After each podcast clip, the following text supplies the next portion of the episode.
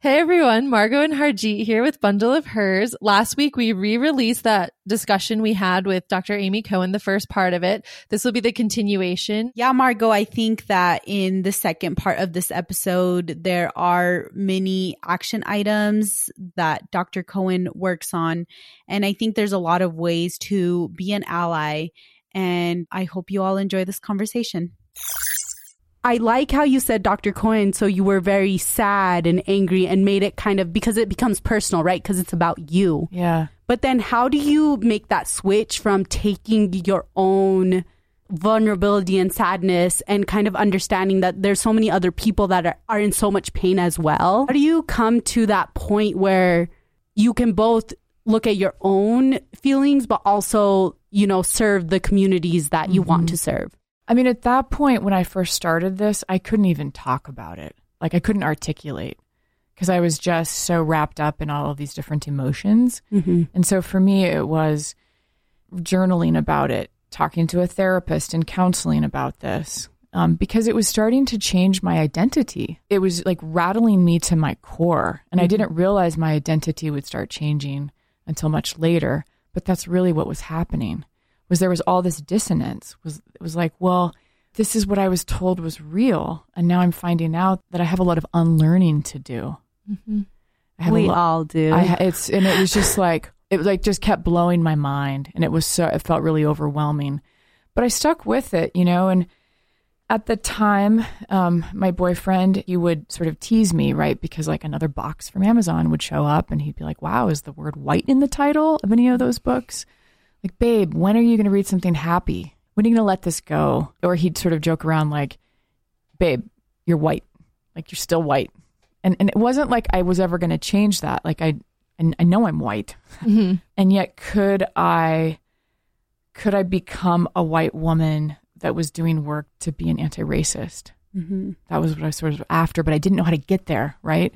Mm-hmm. And so I would sort of like well, I'm going to read another book and then I'm going to watch this, you know, TED talk and then I'm going to listen to this podcast and mm-hmm. looking for like, just tell me what to do. Yeah. And unfortunately, like, there isn't anything to do except you just have to get into it yourself mm-hmm. and you have to do this work. It's social accountability, mm-hmm. right? Right.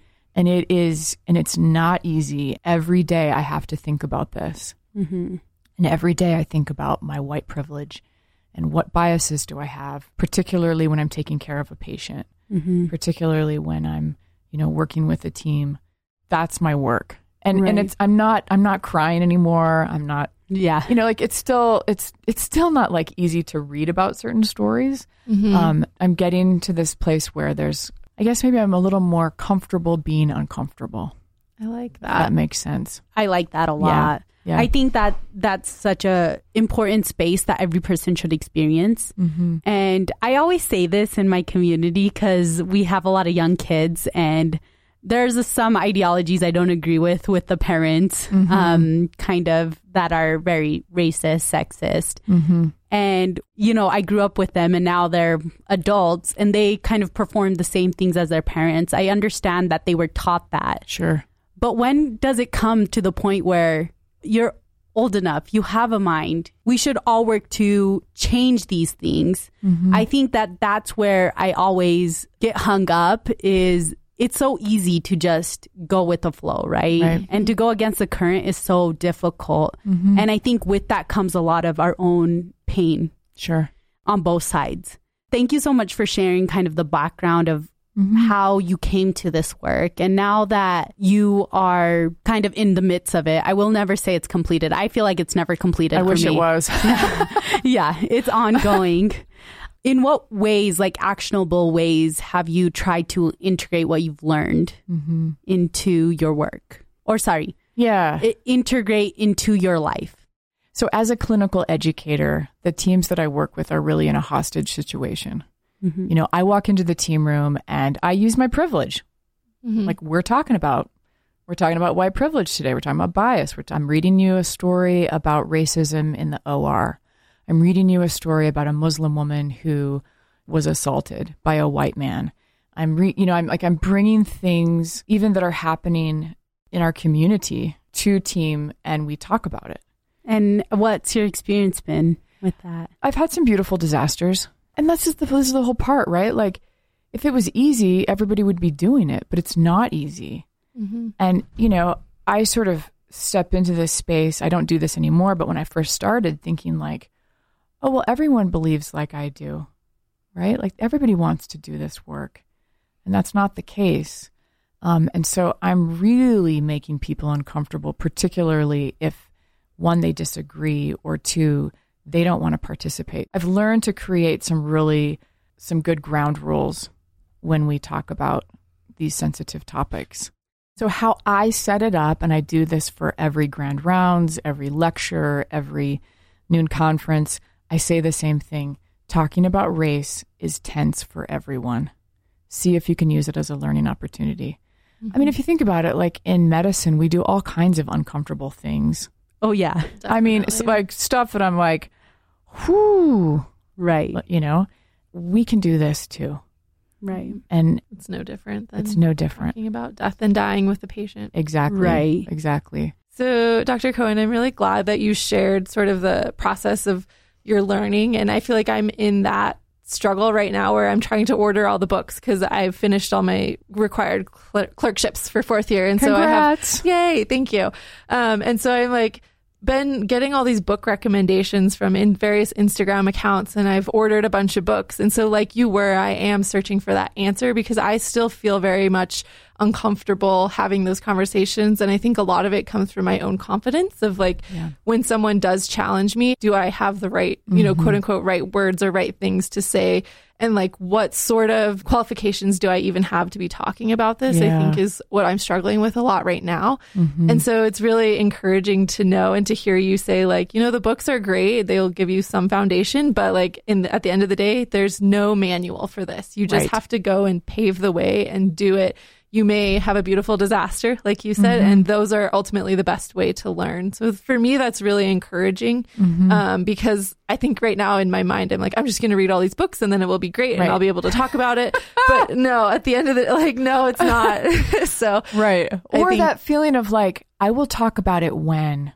exactly. When you know, when easy. I am perfect, when right. I, when I am a racial scholar I will do this when I have all the right arguments, when I know all of the dates for everything when and I've collected all the evidence. Yeah, and it's like that's not how it works. Mm-hmm. I mean, you didn't wait to practice medicine, right?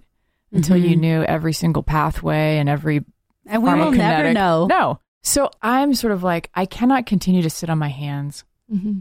and and wait until I I have arrived. What I tell people is, look, I'm not a scholar on racism but I am an expert witness on my own white life lived experience. Mm-hmm. And so that is my starting ground. And I think at the bottom, the root of it comes like empathy and compassion and, and being able to be vulnerable and be wrong, say something that may be wrong and, mm-hmm. and take that feedback. Yeah. I think that's a very scary thing yeah. for me when I, I just want so bad to, you know, fight and make a change, but to be wrong seems like the worst thing ever. But I don't mm-hmm. think it is. It's a great learning opportunity. And I also wanted to add that being an anti racist in general, any person, these are things that it's a social accountability, like you said but especially in medicine, I feel. Yes. Because we are directly in contact or have some type of effect or impact on a, another human being. Mm-hmm. And that's, in a sense, almost transferring our beliefs onto people right. or hurting them in ways that can be lifelong and life lasting. And I would al- almost make this comparison of, you know, living with our families, like the way my parents think really impacts the way that I think. Right or I've kind of seen life. And it took a lot of work for me to kind of break away from certain patterns in mm-hmm. my families. So I think it's a very big obligation for us as people going into medicine. Mm-hmm. But I also think that it comes back to this compassion that you mentioned, because if I can have self compassion, then I, I can maybe hold the space of compassion for some of my white learners that are just completely imploding next to me when we're trying to have a conversation about white privilege mm-hmm. in the team room, right? Yeah, that's so necessary. Because I recognize like, oh, they they swim in the same swimming pool I do. They drink from the same well. Like our groundwater is contaminated with racism. Mm-hmm. And so of course they're going to come with this sort of set of bias. And everyone has their own journey, like their mm-hmm. own learning journey. And yeah. I think it's important that we are graceful that everybody's journey is different. Yeah. And it doesn't have to look like yours. Oh God, I hope it's not like no. mine. also, it doesn't have to look like ours, but it also, the way people create actionable items can look very different than everyone else. Yeah. Yeah. So I tend to be pretty verbal and I love stories and I love writing. And so I'll often bring art, whether we're looking at photographs or we're reading, you know, 55 word stories written by medical students mm. or something from Rubor, which is also a publication from the university. We love Rubor. Super cool. So, like, those are all ways that I can share with the team and then just create a moment where we get to reflect about it. Right. You know, what did you notice? What's coming up for you? And then we brainstorm like, what are some ways that you all can create spaces that are safe in your community? Right. So if you're at Costco and you're walking down the aisle and the woman in the hijab is being harassed by two white guys, like maybe you could call security. Maybe you could say something. It's like there's just little things that we can do to create safer spaces. Right. So, like, I like to work out at the local climbing gym, and it is predominantly white people. And in fact, lately it's sort of feeling oppressive. Um, and so when I do see someone of color, I feel like, wow, like I want to go out of my way and like, hey, welcome to the gym. It's like, my name's Amy, you know, just like so that they feel warm and welcome. Mm-hmm. Um, you know, like it's it's little things that we can do I can't tell you how many times I've been taking care of an African American. I take care of mostly men at the VA. And, you know, the white team comes in, waltzes in, and just sort of like dumps the plan. And we all stand around the patient's bed. And then we all kind of scuttle out. And then the other services come in from maybe infectious disease or cardiology or renal or whatever. And it's sort of the same drill. And it's like sometimes I just go back to the bedside and just ask, like, can we just start over? Right. Can we just start with what matters to you? Mm-hmm. And I acknowledge, like, I'm wondering if you're just feeling a little bit overwhelmed. There's a lot of white people here and nobody looks like you. How are you doing? Right. Right. Like, it's super awkward and I don't have to do that. And yet, like, talk about like rich connection. And what responses do you get when you they, say that to they're patients? They're so grateful. They they're like, "Hey, pull up a chair. Sit down. How long can you stay?" Oh. We we have to like just call it out. And, and this is sort of what I think, like, for me lately, it's being an anti racist. You know, Angela Davis, she's a black activist, and she talks about this a lot. Like, you have to chase after this, even if it's within yourself. I have to keep looking at, like, how am I contributing? How am I benefiting? Being aware of my biases. So, do I offer opioid replacement therapy like Suboxone or buprenorphine for everyone or just my white patients? Mm. Right. Right do I, if I need a medical translator and you don't look like me and you don't speak English, like, do you get different care from me? Probably, right? So just being aware of those, those, those biases. In the conversation you were just having about how having these, you know, going up to that black patient and saying, you know, there's a lot of white people. How are you feeling with mm-hmm. this? Can be so awkward at first. But now that I'm thinking through it, in our first couple years of medical school, we're taught the sexual history, right? Yeah. And that is so awkward. The first few times that you are asking a patient their sexual history. Mm-hmm. And with time and practice, it becomes more comfortable. And I think this is a similar situation where you just have to be uncomfortable being, or, sorry, you have to be comfortable being uncomfortable, asking mm-hmm. those questions at first, and then it can become more yeah, comfortable. Exactly. Because what we're all trying to do is develop this capacity to self reflect mm-hmm. right? It's developed this capacity to like have sensitivity. It's not my experience. It's like, can I try to develop the, the sensitivity for what someone else's experience is so that I can I can be more aware mm-hmm. and I can actually deliver better care. And I think that that's kind of the key, right? That this work that we're doing on ourselves, mm-hmm. it both impacts us and the people that we care yes. for. Yes. And I think that there's a lot of self growth that comes out of it, mm-hmm. which is a beautiful thing to see, but sometimes it's not something that you see instantaneously. Exactly. It takes exactly. It takes years to see kind of the work that you do and what drives you yeah. and why this work matters to you so much. The reason why this work matters to me so much is because I've grown up being very silenced both in my home and outside the home. Mm-hmm. And I don't want anyone to ever feel like that. And mm-hmm. that's why I do the quote unquote diversity work that I do, is because I think it's so important that people hear stories. And I think it's so important that people make connections mm-hmm. and not objectify like people yeah. rather than actually figuring out who they are, knowing them and understanding them. Yeah. Yeah.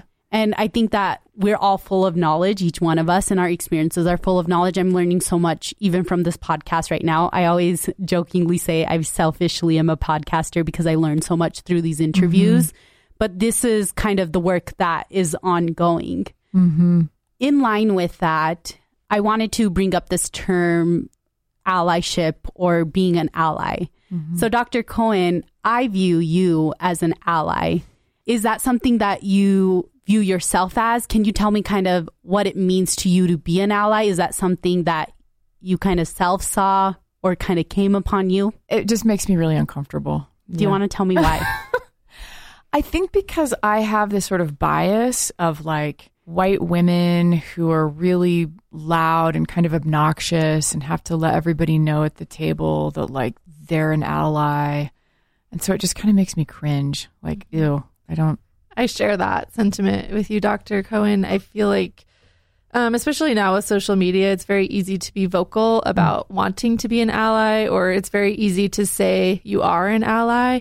But I think that kind of takes away from the root meaning of what it means to be an ally. I think your actions speak mm. way more than any words in terms of you just self defining as an ally. And I think ultimately it's the people that you are working around that get to define whether you're an ally or not, yeah, not yeah. yourself. I like that. I like that too, Margaux. I think yeah. that that's super important. I've worked with people, particularly um, in regards with race, that either self proclaim that they're an ally or some that don't self proclaim that they're an ally. I think allyship or quote unquote what people think is allyship mm-hmm. can be very harmful. Yes. Yes. There, there's been spaces where I've seen yes. that there's more harm than good. Mm-hmm. What have your experiences been in that? Was there a time maybe that you did something and then realized, oh, maybe this wasn't the right time for that? I can certainly speak to that. Um, so, being on Instagram, following um, several black activists, because I was curious and I wanted to learn, and then getting really excited. So I, I, also follow Black Climbers Matter, and I got really excited about like this event that was happening, I think in Oakland, and it was like Black Climbers Night, and so I made a comment on Instagram like, "Oh my gosh, that's so cool! I really want to do that at our gym," and I got handed. Oh, handed. Like I don't know how many character limit there is on Instagram, but it was the max. It was like a paragraph about you're white and you think you're an ally and you have no idea and this is black space and you just come in here and you really need to read and he like had these like book recommendations. You know, a part of me got really hurt, right? Cuz I was like, "But you don't know me." Right. Like I'm trying. And then I thought, "Good. Like I need to be called out, right?" Mm-hmm because I sort of think like, well, I should just be able to go wherever I want and be safe and heard and right, and I have something to say. And it's like I had no business. Mm-hmm. Even though I had read all of the books and the references and the cross references to the books that he was recommending, it didn't matter. He needed, he called me out. So I wrote back, like, thank you. Thanks for the reminder. I think that could go two ways, right? When you're, you could become defensive be mm-hmm. like, no, no, no, this isn't right. Like, yeah. this is what you I don't thought. know me. Right. I'm an ally. or you can like take that feedback. Exactly. And that's where the growth happens, right? Mm-hmm. Like, can I recognize like there's spaces that I don't have any business. I can I can be there to listen and learn, but I don't need to comment. I don't need to recreate Oakland Black Climber Night. Like, like stop, right? Like that's not appropriate. Yeah, I definitely thought about that a lot. And I think allyship looks different in different spaces. Yes. It also can mean different things to different people. Yeah. It's a very, I would say, almost like a fluid term. Mm-hmm. And I think that for me, what me, it means to be an ally is actually learning. Mm-hmm. Yeah. That's kind of like my biggest place. This is how I can be an ally is learn. Yes. And understand. And somehow, in a way, I think it just becomes natural when you learn. You kind of just learn things, and I feel like it impacts your whole world. Like, I did bioengineering as an undergrad. I understood the importance of critical thinking mm-hmm. in such that you have a problem, you really have to investigate it before you can find a solution. Otherwise, the solution doesn't work for the problem. Sure. I apply that at home when I'm cooking. I apply that in school when I have patients and I have to think about their diseases. Mm-hmm. So for me, learning is kind of like the core because you end up applying it to all areas of your life. And I love that you said that because that's what I really try to develop as well with my learners is like, can you think critically about this? Mm-hmm. Can you look things up and then understand the why? Mm-hmm. Like, why did we end up where we are with all, you know, with 45,000 white students and 6,500 black or African American? Like, how did we get here? That's the work. Look it up. Read about the GI Bill and how African Americans were totally discriminated against, right? Look at redlining. Like, do your homework.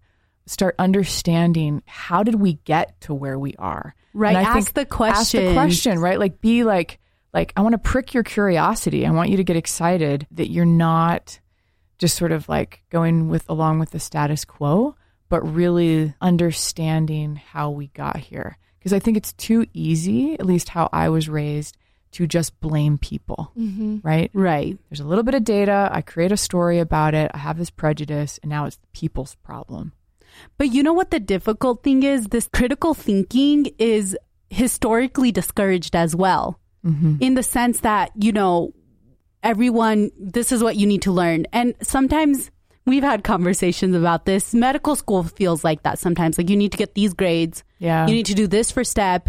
Everything becomes such a routine that innovation is almost like I feel like watered down. Yeah. And I think that that's why it's maybe so uncomfortable for a lot of people to have these conversations specifically in this space mm-hmm. is because we're so, you know, step by step. It's very driven by capitalism and production. Yeah. We're making med students who will then be doctors who can then give care and then we can get it's like an economic benefit, correct? Right. right. So it's very difficult to fight that. Mm-hmm. And that's where I, I love that we discussed compassion because we need to give people that space. Because, mm-hmm. you know, if for so many years there was such a checklist of things, doing things that are kind of off the road is, it's hard and it's scary. Mm-hmm. But I also think that's also what's necessary because that's the reason why medicine has come to the heights it has is someone tried something different. Yes. And we got a new treatment. And that's why we went into medicine because we're curious and because we want to hear about other people's story.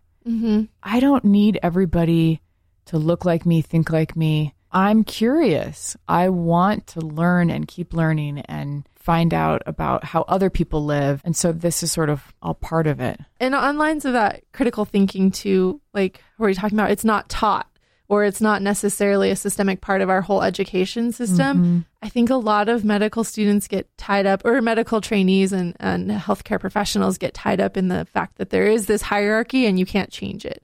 But the reality is, we can change it if yes. enough of us want to. Yes. And if you feel so passionately that it is an oppressive system or there's something you can change, we can change it. It feels really hard as a medical student to feel like you have any power. But even just recognizing and reflecting on what you think is wrong in that moment, you can change each step of the way. I like to say sometimes you have to play by the rules to break the rules. Yes. And so initially as a medical student, I think a lot of it is like feeling the oppression and feeling and finding what is really uncomfortable and what you don't like about the system that you're training in. But instead of letting it break you and molding into it, mm-hmm. take that forward with you into residency, into fellowship, and into being an attending, where then you do have some privilege to change it. Yes. And so I, I just encourage all of our listeners who are pre meds and medical students and other um, healthcare professionals that you can change the system. It doesn't feel like it. And collectively, we, we, have so much power. Mm-hmm. Right. So even let's say you're a third year medical student, maybe you witness something and you don't feel safe to say something in the moment. Especially if you're the one who is in the minority. Yeah. But let's say you're you're a white medical student and you watch something happen. You know, maybe you practice by just going to that person later and saying, "That was wrong. How are you doing?" Mm-hmm. Right? Notice I didn't throw a second dart and make this your problem. I am showing that like this was awful. Mm-hmm. the way that we are taught to in the bigger picture look at medicine as we're discovering diagnoses and what's the best treatments for these diagnoses or what's the best care. Mm-hmm. If we kind of applied that same thinking to all of the areas of our lives, I think that we could understand racism a little bit better. Mm-hmm. You have to practice who you want to become. You have to practice it every day in little ways, in big ways. And if you want to become an anti-racist, you you got to do the work. Mm-hmm. Right. Yeah. And we can do it together. Mm-hmm.